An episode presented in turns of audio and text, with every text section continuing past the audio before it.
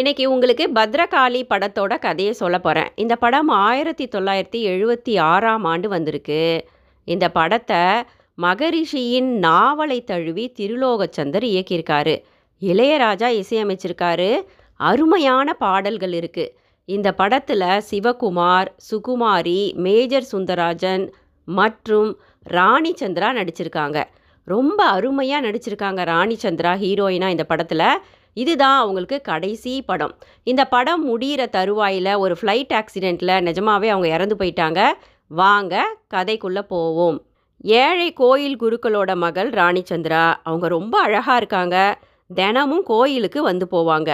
அந்த கோயிலுக்கு சிவகுமாரும் சிவகுமாரின் அம்மா சுகுமாரியுமே தினமும் கோயிலுக்கு வருவாங்க. சிவகுமாருக்கும் சுகுமாரிக்கும் ராணிச்சந்திராவை ரொம்ப பிடிச்சி போகுது. அந்த பொண்ணை பெண் கேட்டு ராணிச்சந்திராவின் அப்பா வீட்டுக்கு போகிறாங்க. ராணிச்சந்திராவின் அப்பா மேஜர் சுந்தரராஜன் ஒரு குருக்கள். ராணிச்சந்திராவுக்கும் சிவகுமாருக்கும் திருமணம் நிச்சயிக்கப்படுது. அப்போவே ராணிச்சந்திராவோட அம்மா சொல்கிறாங்க, என் பொண்ணு ரொம்ப பயந்த சுபாவம். ஏதாவது பெரிய சத்தம் கேட்டாலே பயந்து மயங்கி விழுந்துடுவா. அதை பார்த்து அக்கம் பக்கத்தில் இருக்கிறவங்க அவளுக்கு வலிப்பு நோய் இருக்குன்னு கூட பேச ஆரம்பிச்சிட்டாங்க. நாலு பேர் நாலு விதமாக பேசுகிறத கேட்டு நீங்கள் தப்பாக நினச்சிடக்கூடாது பாருங்கள். அதனால தான் முன்ன கூட்டியே இப்போவே சொல்லிடுறோம். மேலும் இவள் டைப்ரைட்டிங், ஷார்ட் ஹேண்டு எல்லாம் படிச்சிருக்கா. நல்லா உழைப்பாளி என்று ராணிச்சந்திராவின் அம்மா சொல்கிறாங்க. திருமணம் முடிகிறது. ராணிச்சந்திராவை ரொம்ப அன்பாக கணவர் சிவகுமாரும் மாமியார் சுகுமாரியும் பார்த்துக்கிறாங்க. ராணியும் நல்ல வேலைகள் செய்கிறா. கணவன் மீது அன்பாக இருக்கா. உயிரையே கணவர் மீது வச்சிருக்கா ராணிச்சந்திரா. மாமியாரையும் அன்பாக கவனிச்சிக்கிறா. ஆனால் சத்தத்தை கேட்டு மயங்கி விழற அவளுடைய குறைபாடு இன்னுமே மாறவே இல்லை. இந்த நிலையில் ராணிச்சந்திராவுக்கு ஒரு பெண் குழந்தை பிறக்குது. அந்த குழந்தைய முழுவதுமாக சுகுமாரியே தூக்கி வச்சு வளர்க்குறாங்க. காரணம் என்னென்னா, ராணிச்சந்திரா அப்பப்போ மயங்கி விழறதுனால அவகிட்ட அவ்வளவா குழந்தைய கொடுக்கறதே இல்லை. குழந்தையும் பாட்டி சுகுமாரிக்கிட்ட ஒட்டிக்கிச்சு. ராணிச்சந்திராவுக்கு வீட்லேயும் அவ்வளவா வேலை இல்லாததுனால, தனக்கு நல்லா டைப்ரைட்டிங், ஷார்ட் ஹேண்ட் தெரிஞ்சதுனால ஏதாவது வேலைக்கு போகிறேன் அப்படின்னு சொல்லி கணவர்கிட்ட கேட்குறா. சிவகுமாரும் மனைவி வேலைக்கு போனால், நாலு பேர்கிட்ட பழகுனா இந்த பயந்த சுபாவம் கொஞ்சம் கொஞ்சமாக குறைய ஆரம்பிச்சிடும் அப்படின்னு எண்ணி மனைவியை வேலைக்கு அனுப்பலான்னு முடிவு பண்ணுறாரு. ராணிச்சந்திராவும் முதல் நாள் இன்டர்வியூக்கு கிளம்பி போகிறா.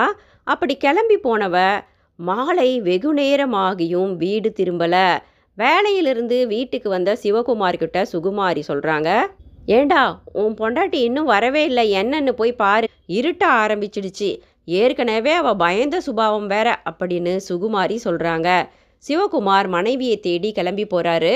போகிற வழியில் ராணிச்சந்திரா பயந்து போய் ரோட்டில் இருட்டில் அங்கும் இங்கும் ஓடிக்கிட்டு இருக்கா. சிவகுமார் போய் தன்னுடைய மனைவியை வீட்டுக்கு அழைச்சிக்கிட்டு வராரு. வீட்டுக்கு வந்ததுலேருந்து ராணிச்சந்திராவுக்கு ஒரே ஜுரம். பயந்து அலறிக்கிட்டே இருக்கா. சரியாக பேச முடியல அவளால். எதையோ கண்டு மிகவும் பயந்து போயிருக்கா. சிவகுமார் என்ன பண்ணுறாரு, ராணிச்சந்திராவை மனநல மருத்துவர்கிட்ட கொண்டு போய் காட்டுறாரு.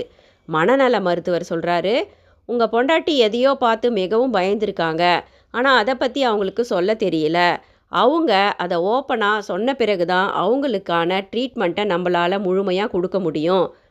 அது வரைக்கும் சில மருந்துகள் எழுதி கொடுக்குறேன், அவங்களுக்கு கொடுத்து அவங்கள பத்திரமா பார்த்துக்கோங்க. ராணிச்சந்திராவுக்கு இப்போ மனப்பிறழ்வு நோய் ஏற்பட்டிருக்கு.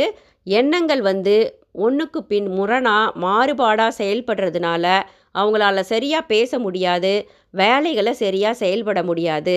அதனால் அவங்கள பத்திரமா பார்த்துக்கோங்க அப்படின்னு சொல்லி மனநல மருத்துவர் சிவகுமார்கிட்ட சொல்கிறாரு. சிவகுமார் வீட்டுக்கு வந்து தன்னுடைய மனைவியை நல்லா தான் கவனிச்சுக்கிறாரு. எவ்வளவு நாள் கவனிச்சிக்க முடியும்? மனநிலை அவ்வளவா சரியில்லாவிட்டாலும் ராணிச்சந்திராவுக்கு கணவன், குழந்தை, மாமியார், அம்மா, அப்பா போன்ற மிக முக்கிய உறவுகளை நல்லா ஞாபகம் இருக்குது. குழந்தைய கொஞ்சணும் தூக்கணும்னு ராணிச்சந்திரா ரொம்ப ஆசைப்படுறா. குழந்தைய தூக்கி கொஞ்சம் பேர் வழின்னு குழந்தைய ரொம்ப கஷ்டப்படுத்தி விட்டுடுறா. ரெண்டு வயசான குழந்தைக்கு நடு ராத்திரியில் பச்சை தண்ணியை ஊற்றி அதன் பிறகு எண்ணெயை பூசி விட்டுறா. மனநல குறைபாடு காரணமாக ராணிச்சந்திரா இப்படி நடந்துக்கிறா அப்படின்னு சுகுமாரி குழந்தைய இன்னுமே ராணிச்சந்திரா கிட்ட கொடுக்கறதே இல்லை. ஒரு நாள் என்னாகுது, வீட்டோட பின்புறத்தில் குழந்தை மூணு சக்கர சைக்கிளை ஓட்டிக்கிட்டு இருக்கா. ராணிச்சந்திரா என்ன பண்ணுறா, குழந்தைய இங்கும் அங்கும் சைக்கிளை தள்ளிக்கிட்டே இருக்கா. ஒரு தருணத்தில் வேகமாக அந்த சைக்கிளை தள்ளி விட்டுடுறா. அந்த சைக்கிள் என்ன ஆகுது, மேடுலேருந்து பள்ளத்தை நோக்கி மடமடன்னு ஓடுது. அப்படி ஓடின சைக்கிள் என்ன ஆகுது, அங்கே இருந்த ஒரு தரை கிணத்துக்குள்ளே விழுந்துடுது. கிணற்றுக்குள்ளே குழந்தையும் விழுந்து இறந்தே போயிடுது.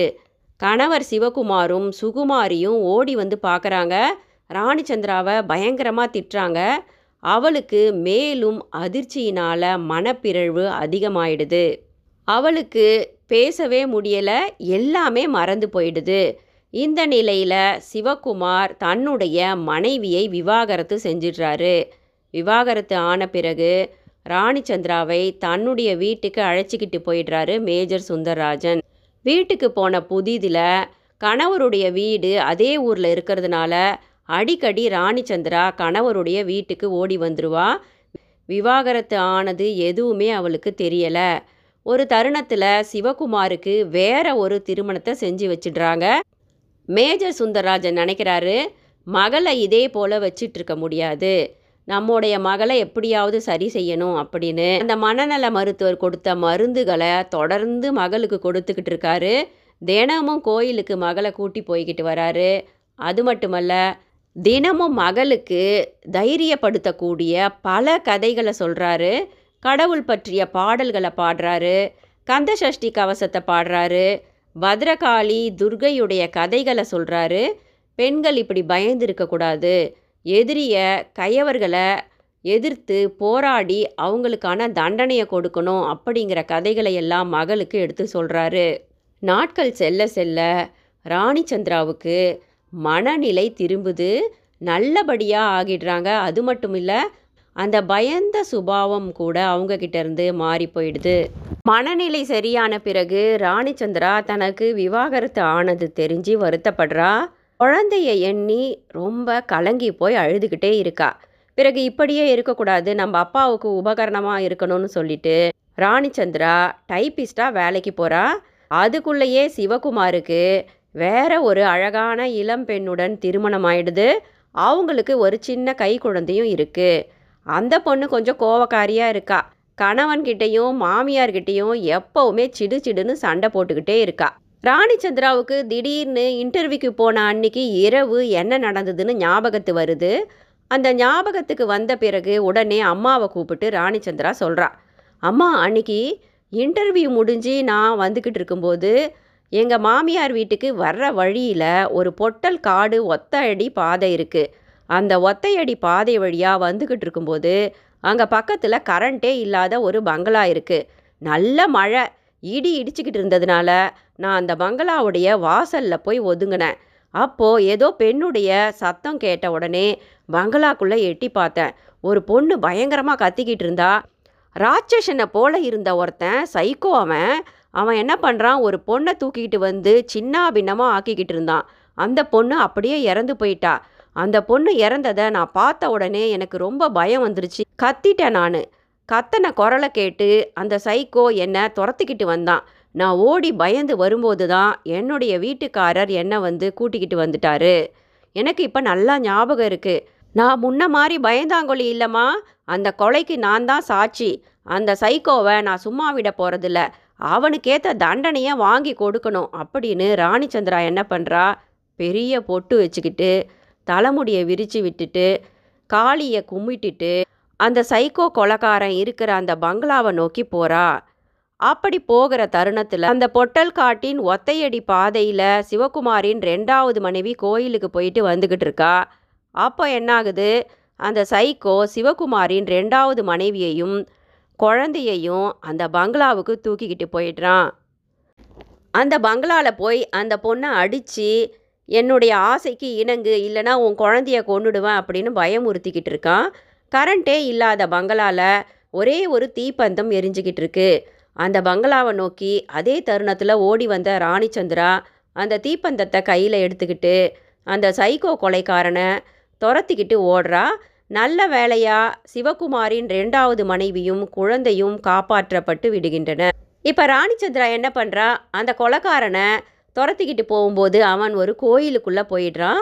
அந்த பெரிய கோவில் படிக்கட்டில் ராணிச்சந்திராவை பிடிச்சி தள்ளி விட்டுடுறான் வேகமாக அந்த கொலைக்காரன். அதே வேகத்தில் அவன் உருண்டு வந்து அங்கே இருந்த சூலத்தில் குத்தி அந்த சைக்கோ கொலைக்காரன் இறந்து போயிடுறான். ராணிச்சந்திராவுக்கும் நெற்றியில் அடிபட்டுடுது. அடிபட்டு இறக்கிற தருவாய்க்கு வந்துடுறா ராணிச்சந்திரா. குடும்பத்தில் இருக்கிற எல்லாருமே அந்த கோயிலுக்கு ராணிச்சந்திராவை தேடி வராங்க. தன்னுடைய கணவன்கிட்ட ராணிச்சந்திரா சொல்கிறா, எனக்கு மனநிலை சரியில்லாத போது என்னுடைய சம்மதமே இல்லாமல் நீங்கள் விவாகரத்து வாங்கிட்டீங்க. சட்டத்தின்படி வேணா நீங்கள் என்னுடைய கணவராக இல்லாமல் இருக்கலாம், ஆனால் என்னுடைய மனதுக்கு இந்த என்னுடைய வாழ்க்கையில் நீங்கள் தான் என்னுடைய கணவர். நான் இப்போ தீர்க்க சுமங்கலியாக இறந்து போக போகிறேன், உங்கள் மடியில் நான் இறந்து போக ஆசைப்படுறேன் அப்படின்னு தன்னுடைய கணவனுடைய மடியில் படுத்துக்கிறா. ராணிச்சந்திரா இறந்து போயிடுறாங்க. அவர்தான் உயிர் உலகம்னு நீங்கள் ஒரு வாழ்க்கையை துவங்குறீங்க. சந்தோஷமாக வாழ்ந்துக்கிட்டு இருக்கிற தருணத்தில் சந்தர்ப்ப வசத்தால் உங்களை வேணாம்னு அவர் தூக்கி போடுற நிலமை வரும்போது உங்களுடைய நிலமை என்ன ஆகும்?